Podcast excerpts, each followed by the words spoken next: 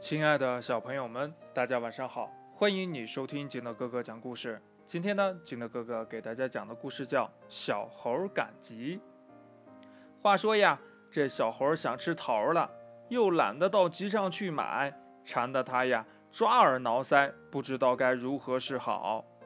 好心的小驴对他说呀：“嗯，走不动不要紧，你爬到我背上骑着吧，我也去赶集呢。”小猴呢，就爬到了小驴背上，小驴驮着它来到了集市上。集市上，森林杂技团正在表演节目呢。小驴呢，真想看一看，可小猴嚷嚷说呀：“哎呦，我饿了，饿得肚子痛，快带我去买大桃子吃吧！”好心的小驴呀，就驮着小猴走了。书店在集上摆了书摊。小驴停下脚步，想买两本书，可是小猴呢又着急了。哎呦，我饿了，饿得肚子痛，快带我去买大桃子吃吧！好心的小驴又驮着小猴子走了。前面小鹿手捧照相机，正在照相呢。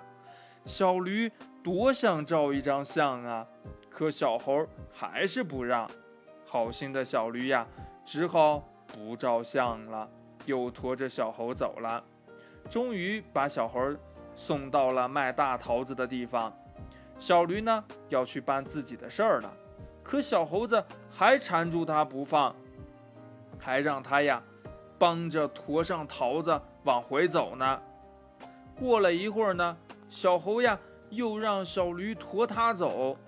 小驴驮着小猴和两筐桃子，走的是越走越慢呀。集市快散了，小驴什么也没有看见，什么也没有玩成，连饭都没吃上。小猴呢，却不管这些，悠闲地骑在小驴背上，边吃桃边催小驴快走。小驴是又渴又饿又累呀，在山顶呀跌了一跤。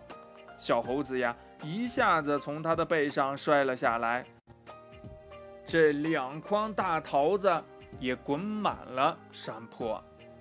多亏小朋友们帮助呀，才没有出现危险。在大家谴责的目光下，自私自利的小猴子羞红了脸。故事讲完了，亲爱的小朋友们，如果你是这个故事里边的小猴子，嗯，那当小驴来帮你的时候，你会怎么做呢？那如果你是这个故事里边的小驴，你碰到了这样的小猴子，你又会怎么做呢？快把你想到的跟你的爸爸妈妈还有你的好朋友相互交流一下吧。喜欢听金德哥哥讲故事的，欢迎你下载喜马拉雅，关注金德哥哥。同样呢，你也可以添加我的个人微信号码幺三三三零五七八五六八来关注我故事的更新。亲爱的小朋友们。祝你晚安明天见拜拜。